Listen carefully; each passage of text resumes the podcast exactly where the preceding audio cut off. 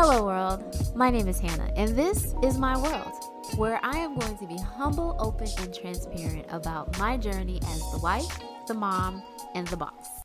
Hello, world, and welcome back. Listen, I know that I am about eight years too late, or maybe it's not too late, but just eight years late. But when I tell you, oh my gosh, I am such a fan of Shonda Rhimes. I was already a fan of her because, like, she has owned my Thursday nights um, with Grey's Anatomy, uh, Station 19, uh, Scandal, How to Get Away with Murder. Listen, all of it. Love it. Okay. Keep them coming. But I finally had the chance to read her book, Year of Yes. I've had this book, oh my gosh, I don't even know how long now. It's probably about three or four years that it's been sitting on my bookshelf. I got it for Christmas um, a few years ago. And I kept saying that I was going to read it, but life be lifing. And I just did not make time. And that is what I'm going to say because it's not like I didn't have the time, but I did not make time because we make time for things that are important to us, right? Or that are meaningful to us. And so, times that I was sitting down watching her shows, I could have been picked up reading her book. I mean, but no, you get my point.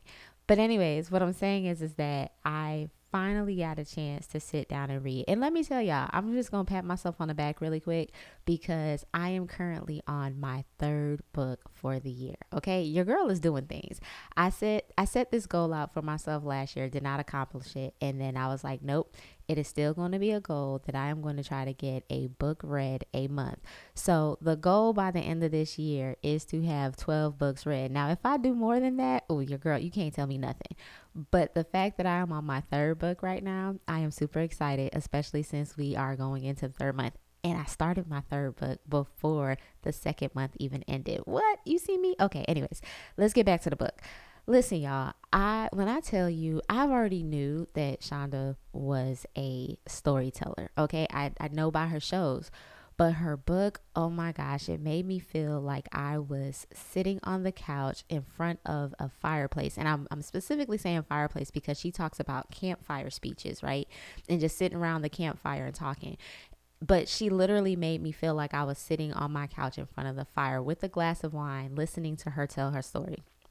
It was so good.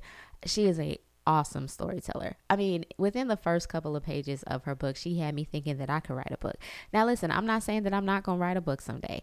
I do feel like I got a couple inside of me, but when I tell you that she was giving me like the affirmation that I needed about becoming an author, ooh, let me, ooh, it was just, it was amazing stuff because she starts off her book just telling you that I'm a liar. You're right. And you might be taken aback by that.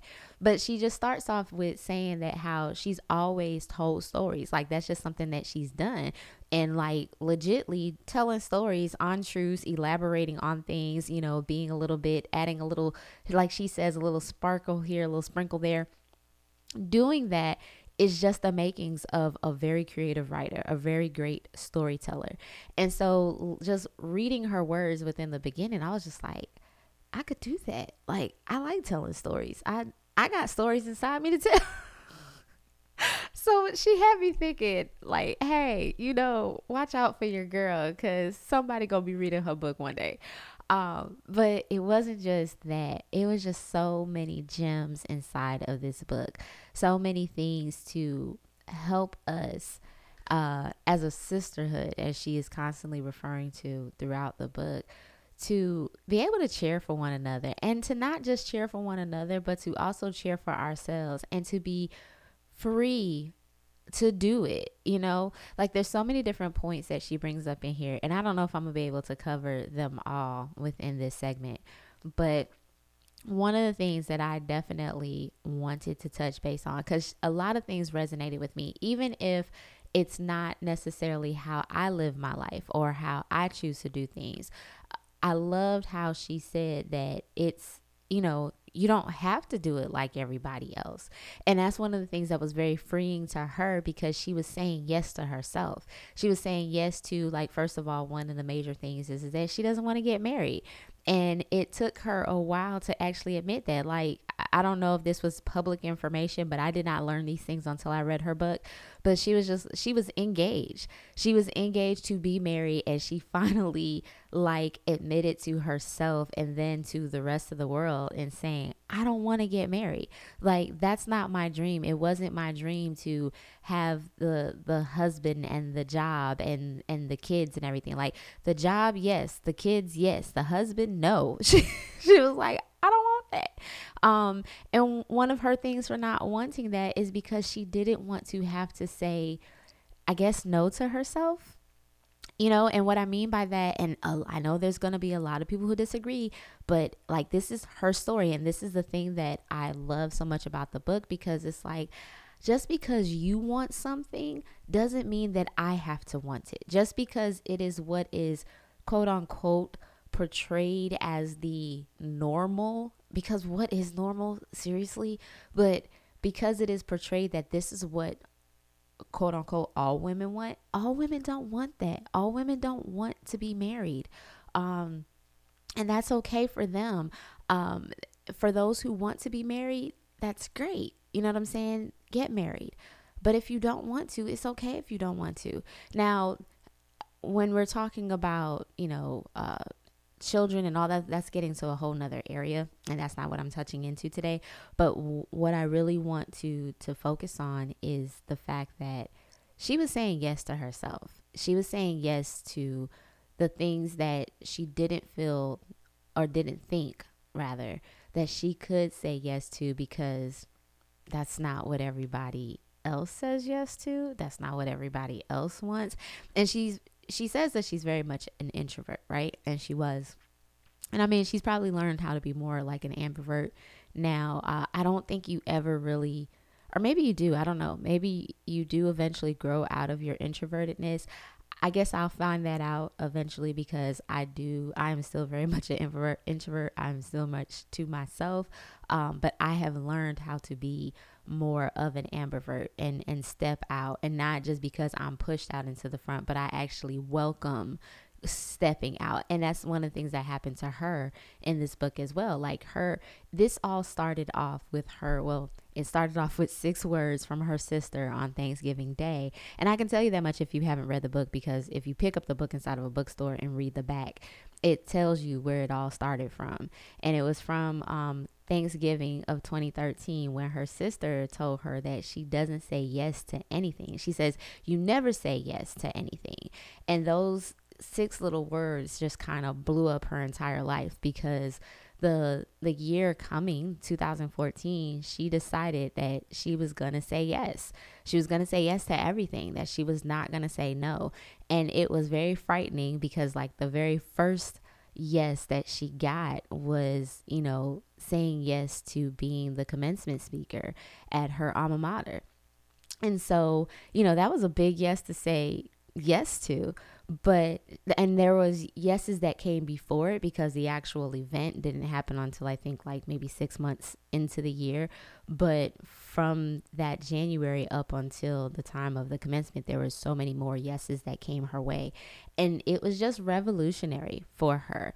And the whole reason why i'm bringing up this book is because I feel like we all need our own personal revolution.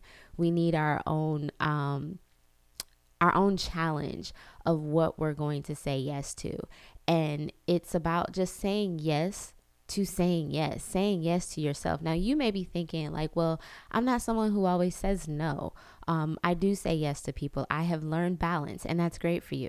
But I would um, challenge you to reflect on yourself and what in your life are you not always saying yes to?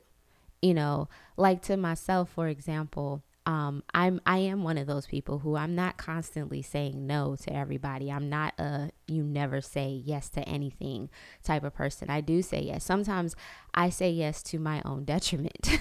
um, that that could be a fault. Maybe I need like and, and Shonda has it inside as one of her chapters, saying yes to no you know i i have realized i need to learn how to say yes to no. Be in in in that particular chapter she was just talking about how you know sometimes you can feel obligated to saying yes to people because you know who have been around in your life or people that you trust and that you you know you think um, are going to just really be there for you, you know, um, and saying, you know, it's just hard to say yes to them. You know what I'm saying? Like, uh, let's just take a, a, prime example, and she used this um, in her her book. I don't think like I'm giving away too much if I say this, but there was a friend that she had in the book who asked her for some money, a large sum of money, you know, and it was something that she had to toil over because it's like you you want to say yes to your friend, but at the same time, even if you're doing well, just because you're doing well doesn't mean that everybody is entitled to your money. And that, and that's a given, right?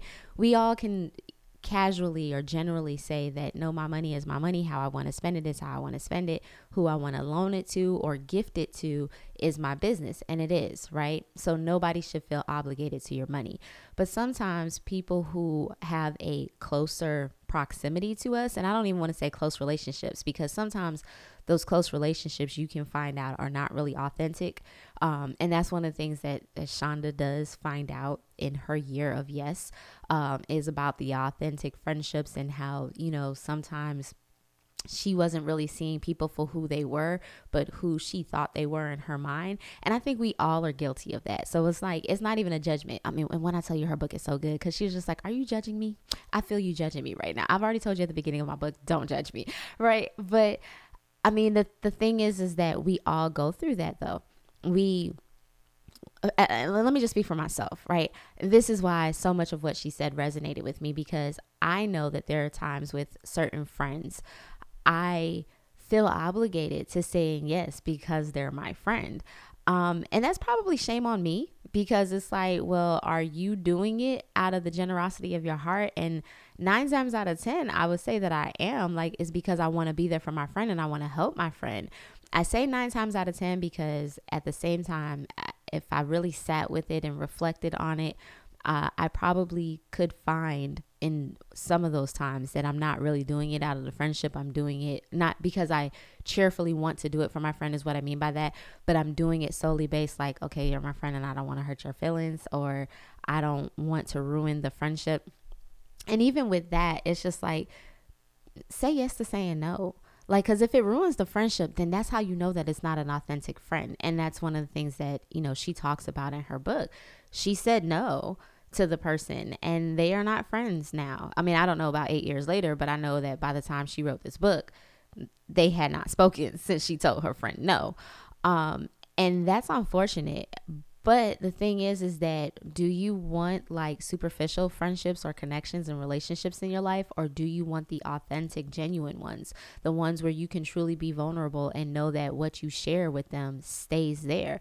This is what saying yes to yourself, saying yes to no, saying yes to saying yes can help you discover. And I think that that's like, that's really what I got out of her book was that her taking the opportunity or taking the challenge, challenging herself to say yes to so many things was her really discovering who she was, which is how she, you know, ended up calling off an engagement. And she did not, you know, she acknowledges that the person who she was engaged to that they were hurt and she's you know she's remorseful because you never want to hurt somebody that you care about but at the same time this is where people pleasing comes in you you can find yourself um not being good or genuine or honest or authentic with you because you're so overly concerned about how it's going to affect another person's feelings.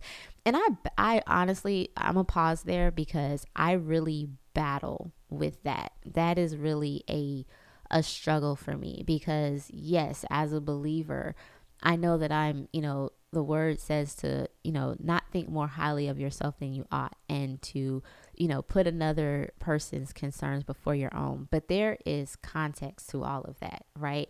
Because in no way, shape, or form is God telling us to be a doormat. He is telling us to be a servant leader.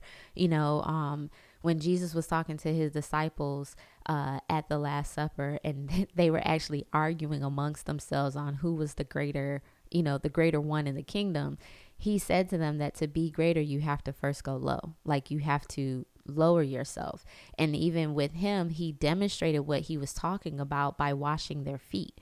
You know, like what leader is going to get down and wash his his followers, his servants, his, you know, wash their feet.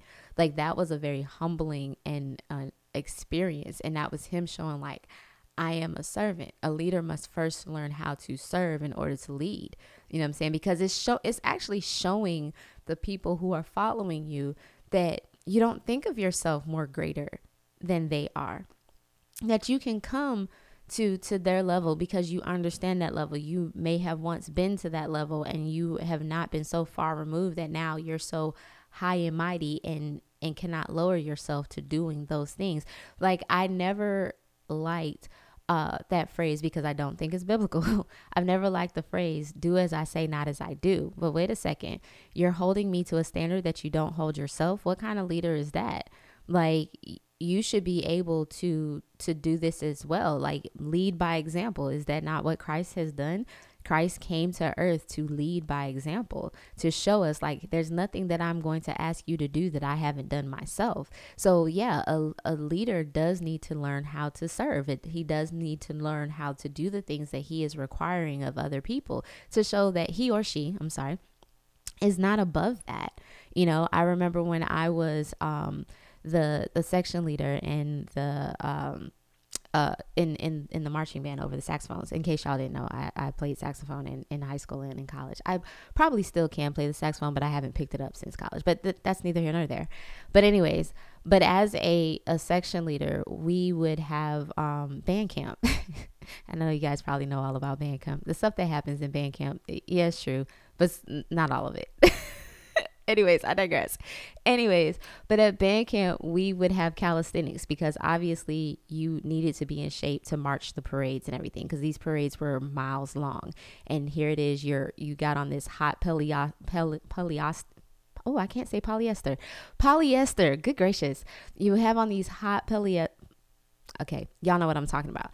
You have on this hot uniform right in in the sun and you're carrying an instrument. Depending on what type of instrument you play it could weigh a lot.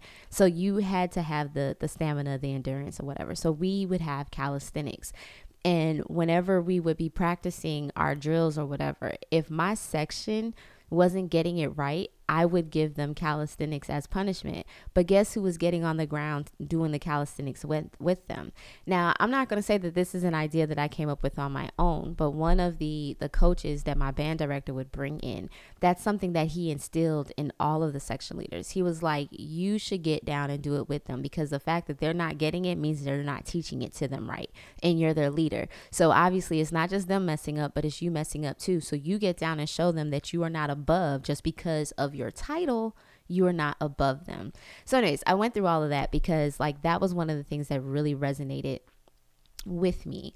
Um, and so I, I just wanted to, I, I wanted to talk about that because it's like sometimes we feel like our, or we think, we think that our feelings, um, that we're not being true to ourselves when we don't put our feelings first, right?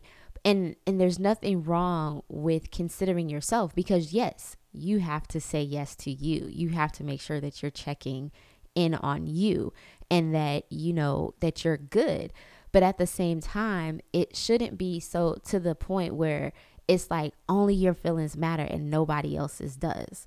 And you can care less about how somebody else feels. But there's there's a thin line you know?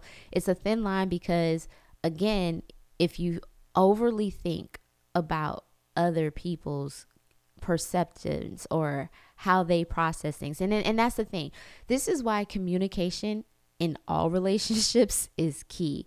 And it's not just putting the cliche out there of saying communication is key. It's really diving into all that is communication because conflict resolution is a part of communication. And I am one of those people who in the past I kind of avoided the conflict because I didn't like conflict. It just did not feel good. It's not something that I welcomed. It's not because I didn't want to be challenged. It's just because the way that I saw conflict resolved, and it wasn't even resolved, but the way that I saw conflict played out, it just was a very tense and uncomfortable and nasty situation. So it made me I guess in a sense, fearful of it. I was like, oh no, that's not what I want. Now, that doesn't mean that I wasn't a fighter and I didn't fight for the things that I believed in, but like in relationships, oh, I have no problem with people that I'm not in relationship with to resolve a conflict or to tackle a conflict with somebody. I don't have feelings for you, not in that way. Like I care for you as a human being, but like I don't have any deep personal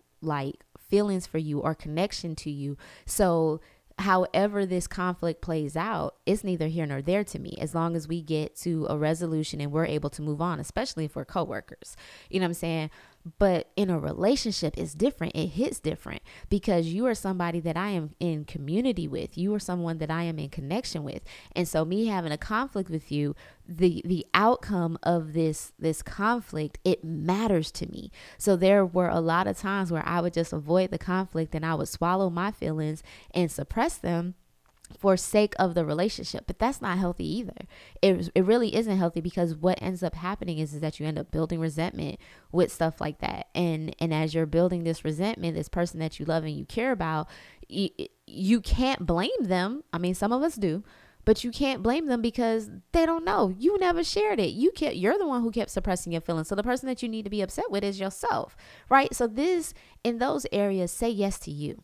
Say yes to you. Say yes to owning your feelings, owning your your your truth in that moment to share it with that person and say, "Hey, I understand how you feel.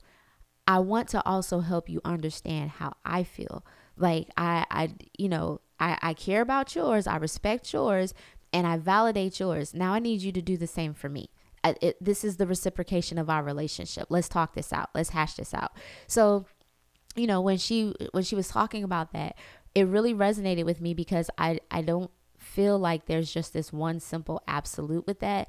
I think especially when you are talking about relationships with with people, um, being in relationship with people, that it's something that you you really have to be honest about so that you're not suppressing your feelings, but at the same time still respecting the other person's. Like caring enough about theirs just how you want them to care about yours. That's that whole do unto others as you would have them do unto you situation. Um and i think that that's how how that plays out. But there's other stuff. Oh my gosh when i tell you guys there's so much inside of this book that i just want to hit on. Like she talks about the mommy wars. I did a whole episode on mommy wars mommy wars um, a while back. I'm pretty sure that it's still up on the um, on the platform somewhere that you can go back and listen to it. But the thing about the mommy wars is like she said something that I it, it, resonated with me so well, and I never. I didn't think about it the way that she put it. And I, I will admit that I, I think I am one of those moms who said that being a mom is work. And she has corrected me and I will not say that anymore because being the role of being a mother is not work in it of it in and of itself. And and this is what Shonda says about that. She says that you can't quit being a mom. You can't ask for time off from being a mom. Like you are a mom 24 7, 365.